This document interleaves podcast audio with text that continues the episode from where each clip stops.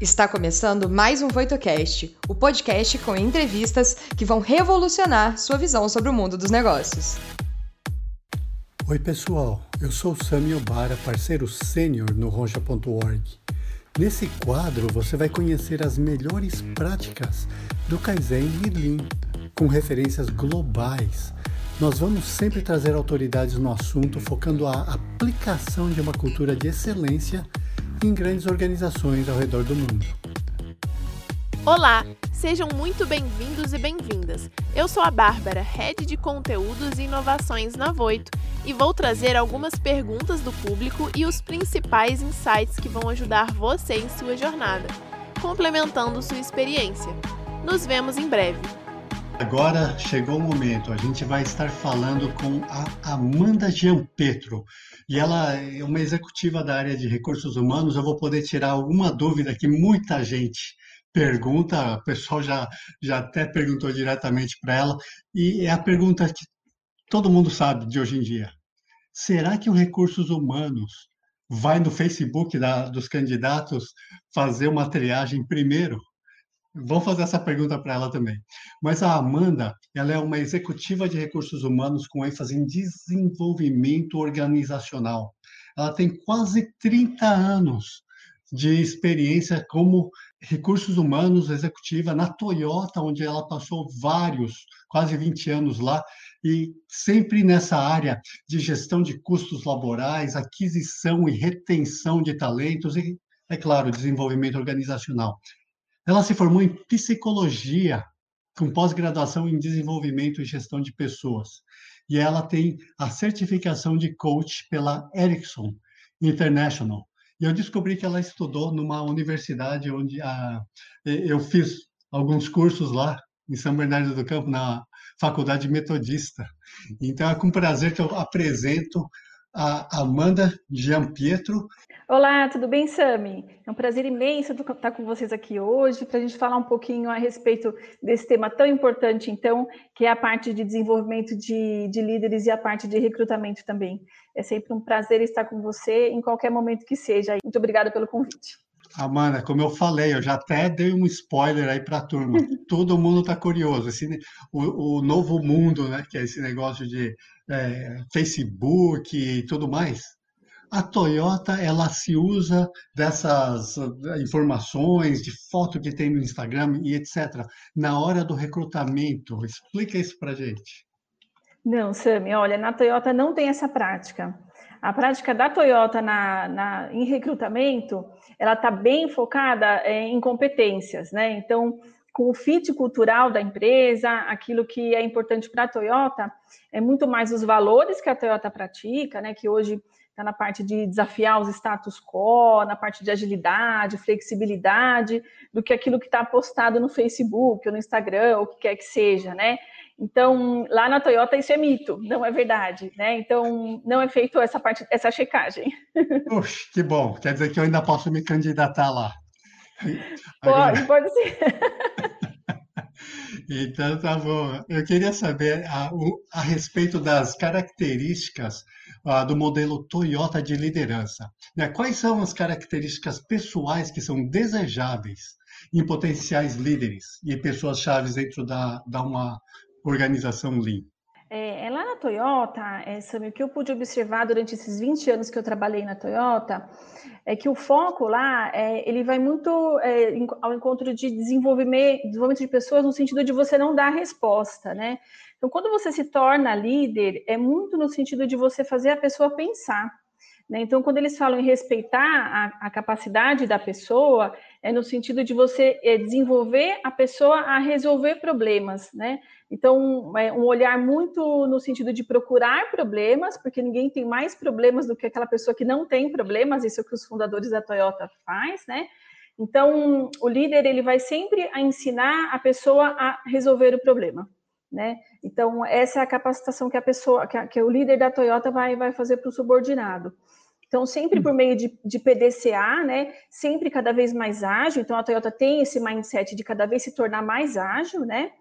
É, por uma metodologia muito, muito peculiar, que é o, a, a, metodologia do A3, e aí sempre fazendo a pessoa a pensar, nunca dando a resposta para ele, né? E aí a gente tem uma, uma metodologia também bem particular da Toyota, que é o On the Job Development, então, que o líder sempre vai é, é, ser capacitado para desenvolver a geração que vem, que vem chegando, né? E aí, o que é fantástico na Toyota é que, como é o líder que é o responsável por estar tá desenvolvendo o, a, a geração que vem chegando, isso se forma uma corrente que lá na Toyota é chamada de corrente de apreciação, onde o subordinado vai apreciar esse líder do nível acima, né? E aí vai se tornando, vai se formando uma, um, um processo de confiança mútua, onde o subordinado vai confiando no líder, e aí então os resultados vão, vão gerando que meio que automaticamente, né? Então o processo de desenvolvimento na Toyota, ele acontece muito por isso, pelo respeito que o líder vai ter pela pessoa, é, porque o líder vai desenvolver no sentido de você é capaz, você tem que resolver este problema, e aí por meio das metodologias que a Toyota tem e vai desenvolver as pessoas, isso acontece meio que automaticamente. Uhum. E falando em liderança, né? Eu, realmente eu, eu, tiro o chapéu. A Toyota tem excelentes líderes, forma excelentes líderes. Eu tive vários assim top, os senseis no Japão, aqui nos Estados Unidos, no Brasil e Venezuela e etc. Agora deve existir algum diferencial, não, para a Toyota na hora do recrutamento, né? Para desenvolver futuras lideranças. É, que, que olhar, que cuidado a Toyota toma já no recrutamento e seleção? É, o, o que a gente sempre procura buscar na Toyota, né, talvez diferente do que as outras empresas praticam, é, a Toyota não vai focar na experiência, né? Então, uma das coisas que é, sempre, sempre busca na Toyota é, é, uma aderência aos valores da empresa, né? Então, a Toyota, ela vem aí, é, se a gente começar a observar, ela fez uma, uma, uma revisão, né, do, do Toyota Way, que, que, são, que, é, que, são os valores da empresa, né, como se que eles tivessem é, reformulado, né? Não que mudou ba a base do princípio da Toyota, os princípios da Toyota não mudam, eles foram apenas revisados.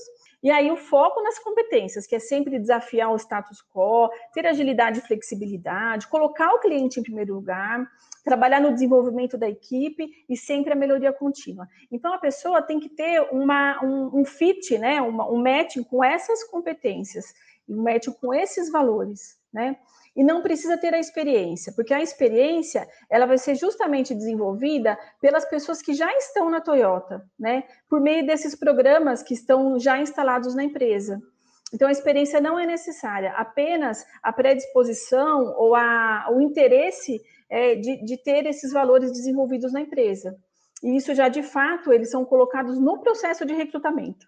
Existe alguma forma de medir valores, por exemplo, é, você mencionou alguns deles, respeito às pessoas é um dos pilares, né? Por exemplo, melhoria contínua. Existe uma forma de, durante a, a entrevista tão curta, né? Eu imagino que seja, já começar a identificar se a pessoa tem ou não propensão a esses valores? É, o processo de seletivo da Toyota é bastante criterioso, né? Então, é, para entrar na Toyota são pelo menos é, é de 8 a 10 pessoas por vaga dentro do, do, do processo seletivo, né? Então, além da, da, da, da, própria entrevista, existem os testes de tendência comportamental que suportam nesse, nesse processo. Então, ainda que a pessoa não tenha experiência profissional, existe a entrevista por competência que vai predizer o comportamento futuro do, do colaborador, né, do futuro colaborador. Então, é por meio desse conjunto de ferramentas que a Toyota vai, vai fazer essa, essa avaliação para poder, então, contratar o futuro colaborador. E, Amanda, quanto tempo demora para se detectar que aquele candidato é o candidato? Vamos fazer uma oferta e ele vai começar. Desde o momento que você é, tem o primeiro contato com ele até que ele ou ela venha a se juntar ao corpo da empresa? Existe um, é, como na Toyota é, é, bastante importante, existe um padrão, né? Então, o padrão do processo seletivo, é, para vagas horistas, ele é, é 30 dias para você fechar o processo seletivo, né? Então, o candidato fica 30 dias em processo. E para vagas mensalistas, 60 dias. Né? Então, durante esse processo aí, ele passa por diversos testes, né? E diversa, diversas entrevistas. para que a vaga seja fechada e concluído todo o processo seletivo para o candidato poder ser validado para poder entrar na empresa. Então, esse é o uhum. padrão, em termos de tempo. Excelente. Outra, outro valor que o pessoal fala muito, né? Esse tal de Genchi Genbutsu, que, pelo que parece, é uma palavra japonesa. Você poderia explicar um pouco, mas é, eles falam que os líderes eles devem ir frequentemente ao chão de fábrica, que tem tudo a ver com esse Genchi Genbutsu, né? E qual que é, deve ser a postura indo ao chão de fábrica? Você, qual que é o motivo? Dá um overview para a gente do que se trata ah, legal. daí. Legal. Você sabe que o Genchi Genbutsu, quando eu aprendi a origem do Genchi Genbutsu, todos os valores da Toyota, eles foram desenvolvidos ao longo da história da empresa, né? E aí o Genchi Genbutsu, ele foi a primeira vez que ele apareceu, né, na história da Toyota, foi quando que o Kichiro Toyota, que era o filho do Sakichi Toyota, que, né, que era um dos fundadores da empresa, ele começou a observar a, a queda né, do, do, mercado têxtil, né, que era quando a, a Toyota foi gerada, né, foi, ela surgiu pelo mercado têxtil. Ele começou a observar a queda do, do mercado têxtil e aí ele foi fez uma viagem para os Estados Unidos e para a Europa para avaliar o mercado automobilístico, né? Que ele queria então começar a produzir automóveis, né? E dar essa possibilidade para contribuir para a sociedade poder se mover. Então ele foi para os Estados Unidos e a Europa para poder checar em loco o crescimento do mercado automobilístico. Então foi daí que surgiu o Genchi Genbutsu pela primeira vez na história da Toyota. Então vejam só como é importante o Genchi Genbutsu, né? É então o fato da, da, da pessoa, do líder ou qualquer colaborador, ele sair do lugar onde ele está e ir onde o problema ou oportunidade está acontecendo, né? Porque os, os fatos eles podem ser diferentes de dado, né?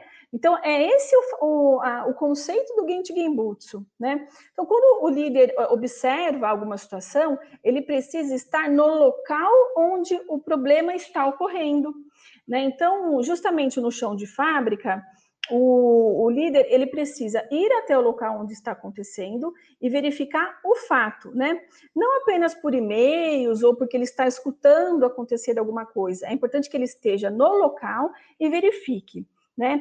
Falando com as pessoas e observando, né? Busca o consenso e a partir do consenso ele age rapidamente para poder então resolver o problema. Mas que lição você acha que as empresas elas podem aprender com a Toyota em relação a esse recrutamento e desenvolvimento de líderes? É que o desenvolvimento de líderes, Sam, ele não acontece do dia para a noite, é um processo de formação.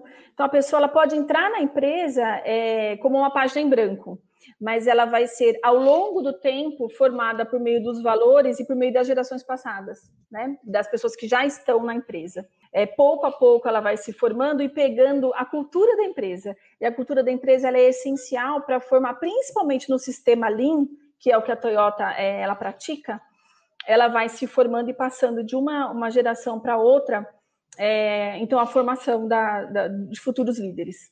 Bacana, bacana. A Bárbara está se juntando a nós agora com perguntas fresquinhas aí da turma. Vamos lá. É. Oi, pessoal, estou de volta aqui. Os líderes da Toyota estimulam os membros de seu time a se tornarem líderes? Se sim, existe algum tipo de capacitação interna para que os líderes efetuem esse processo? Sim, é, sim para a primeira pergunta e sim para a segunda pergunta, tá? Então, a capacitação para a formação de liderança, ela é feita totalmente interna. Então, como eu falei para vocês, é, a Toyota tem um processo muito robusto de formação de liderança, que acontece desde o dia que o colaborador entra na empresa, né? Então, ele é formado primeiro com habilidades fundamentais, que, que são importantes para a empresa, né? E aí, então, no decorrer da empresa, os líderes, né, é, sejam ele do chão de fábrica ou sejam ele da área administrativa, eles são recrutados, é, eu posso dizer para vocês que mais de 90% internamente, tá? É, por quê? Porque eles aprenderam as habilidades fundamentais na empresa e a cultura também ela é muito levada em consideração. Né? Então, os programas é, do chão de fábrica, eles são recrutados ali internamente por um processo é, que é feito primeiro um processo de recrutamento e aí depois a parte de desenvolvimento, né? Então, todos os conteúdos é, de formação de liderança são ministrados na, dentro da Toyota, E a parte que, se a gente for falar de gerência, ou mesmo a parte de administrativo, é, eles são formados pelo plano de sucessão. Né? Então, existe um plano muito robusto de sucessão que ele é desenvolvido pela área de desenvolvimento e é anualmente discutido e atualizado pelo top management, né, que é a alta gerência da empresa, para verificar quem são as pessoas que vão é, assumir postos acima. As expectativas de crescimento na carreira são alinhadas com os colaboradores, construindo, por exemplo, um plano de carreira? Como que funciona mais ou menos? Como que é feita essa construção e tudo mais? Sim, é, então na Toyota existe, em termos de desenvolvimento, um programa que chama Two-Way Communication, né? Então, anualmente, também é feito com os colaboradores um processo que ele é de avaliação de desempenho e alinhamento de expectativa. Então, é, na avaliação de desempenho, que ela é composta por desempenho, é, que é performance, né? E competência, existe esse feedback e também alinhamento de, de expectativa, né? É, de carreira, que esse crescimento e promoção. Então, o processo da Toyota é bastante robusto nesse sentido, para que o colaborador saiba é, e, e, possa também expressar né, o, os, os desejos e sentimentos dele. Esse ponto, inclusive, ele é muito bacana, porque mostra que realmente mesmo o plano de carreira, né, que é meio que onde a empresa pode dizer para o funcionário onde ela espera que ele chegue, também é construído, né, com a participação dele. Então não é simplesmente a empresa chegar e dizer, olha, pode ser feito dessa forma e esse é o caminho que você pode trilhar. Também considera as expectativas dele. Então eu achei essa parte muito bacana e mostra que realmente tem que ser algo em conjunto, né? Exato, e com bastante feedback também, Bárbara, porque a importância é, é do colaborador também poder saber é, quais são os pontos que ele, ele tem para desenvolvimento, né? Porque às vezes tem uma expectativa muito alta em relação ao, ao que o colaborador quer e ao que a empresa pode oferecer, ou, ou é, o que o, o, chefe gostaria que o colaborador melhorasse, né? Então, o processo de feedback nesse two-way communication, que é entre o líder e o liderado, ele precisa ser bastante alinhado e calibrado para que, para que isso é, é, tenha esse alinhamento de expectativa dos dois lados.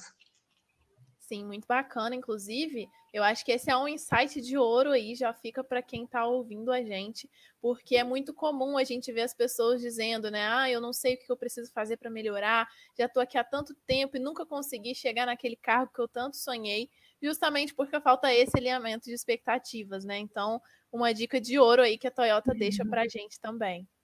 O SAMI tocou nesse ponto de medir os valores. Fico na dúvida também sobre a avaliação interna desses valores. Existe alguma forma de metrificar o desenvolvimento desses valores? Depois que a pessoa já foi admitida, vocês comentaram um pouquinho sobre o processo de seleção, mas enquanto ela está lá dentro, como que é essa definição, né? Porque você falou bastante tá. sobre algumas coisas que as pessoas precisam ter, mas como saber se eu tenho ou tenho o suficiente? Tá.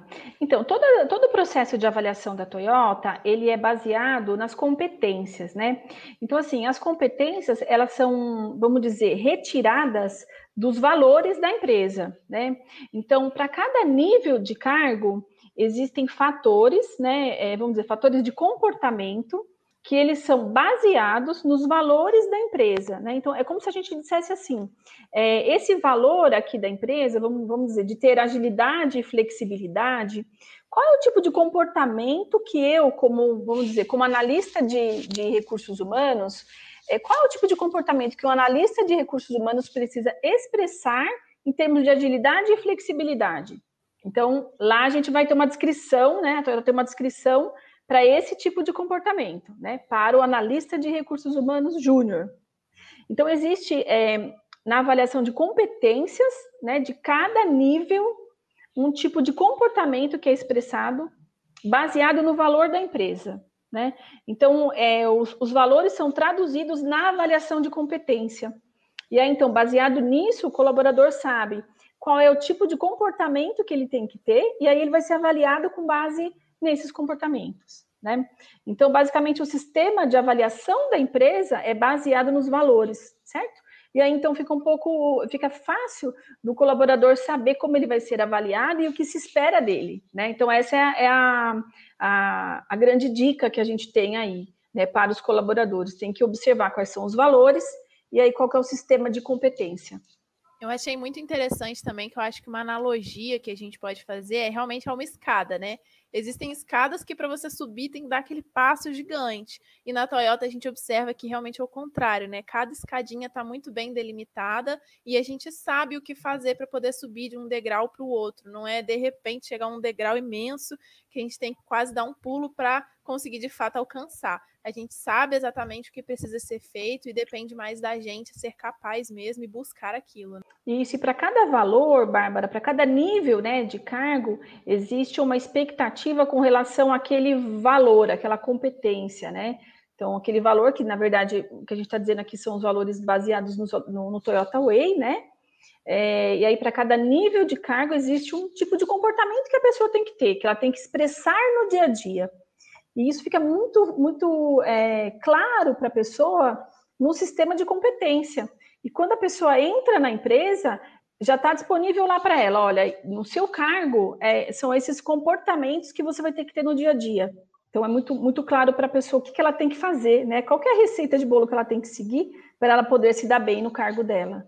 A pessoa ela pode avaliar o chefe, o, chefe, o gerente, diretor é avaliado por seu subordinado. Como é que funciona isso daí? Se você puder, em dois minutinhos. Tá. Hoje a Toyota não, não, não, avalia 360, tá? O que a gente faz, a Toyota faz é uma avaliação comparativa é, para garantir que a avaliação do colaborador ela seja neutra. Então ele não é avaliado só por um por um por um, por um, um, um chefe, mas sim por um comitê né, para ele ser promovido ou não, receber gratificação ou não. Mas não existe avaliação 360 na Toyota hoje. Tá? Existe avaliação de clima, existe outras ferramentas, mas 360 não. Eu acho que a gente vai querer ter você de volta, por favor. Vamos lá. Para a gente foi um foi ótimo. Prazer imenso. A gente quer te agradecer bastante e se você tiver palavras finais aí para a turma, eu sei que você iniciou uma empresa nova chamada G2C com outros ex-Toyotas, o que já traz aí uma grande credibilidade. Por favor, suas palavras finais. Gostaria de agradecer a possibilidade de vir aqui compartilhar um pouco a, a experiência que eu tenho aqui, Sami. É, de fato, eu tenho uma, uma, uma consultoria agora, G2C Recursos Humanos e Gestão Empresarial, que oferece esse tipo de, de, de trabalho, né? É, consultoria, então, em recursos humanos e gestão empresarial como um todo. Eu tenho meu LinkedIn, o LinkedIn da própria consultoria aí disponível. É, se vocês tiverem qualquer dúvida e quiserem falar comigo pelo LinkedIn, eu fico também à disposição. Prazer imenso estar aqui com vocês hoje. Muito obrigado, Amanda. A gente se vê. Muito obrigada, Sami. Até breve. Tchau, tchau. Até mais. Tchau, tchau. Bárbara, é contigo. Ó, só para a gente fechar aqui, então, eu vou trazer alguns insights bem legais, além desses últimos também que a Amanda trouxe para a gente. Um deles é que uma das coisas mais importantes para a Toyota é a aderência aos valores da empresa. Então é aí que a gente vê que realmente aquela parte do planejamento estratégico em que a gente define os valores da empresa são fundamentais porque se a gente definir os valores de uma forma incoerente, a gente vai trazer pessoas incoerentes também para a nossa empresa. Então é muito importante a gente identificar de fato quais são esses valores e relacionar eles para a empresa. Além de também que esses valores não são feitos da noite para o dia, né? Então a gente precisa analisar toda a história, entender o contexto da empresa, entender tudo o que está acontecendo, para então definir esses valores de uma forma mais assertiva e, claro, eles também não param no tempo. Então, essa reavaliação desse planejamento estratégico, estar sempre buscando atualizá-lo para, de fato, averiguar se a empresa está de acordo com aqueles valores que foram selecionados, também é algo muito essencial e que precisa ser feito. Além também dessa parte de avaliação de competência, que eu tenho certeza que o nosso público adorou saber sobre e com certeza todo mundo vai aplicar na sua empresa também. Um grande abraço a todos e nos vemos em breve. O que você achou do episódio de hoje? Não se esqueça de dar o play no próximo e nos seguir na sua plataforma de podcasts favorita para não perder nenhum episódio novo. Ah, você também pode nos seguir nas redes sociais. Os links estarão na descrição desse episódio. Nos vemos em breve. Até lá!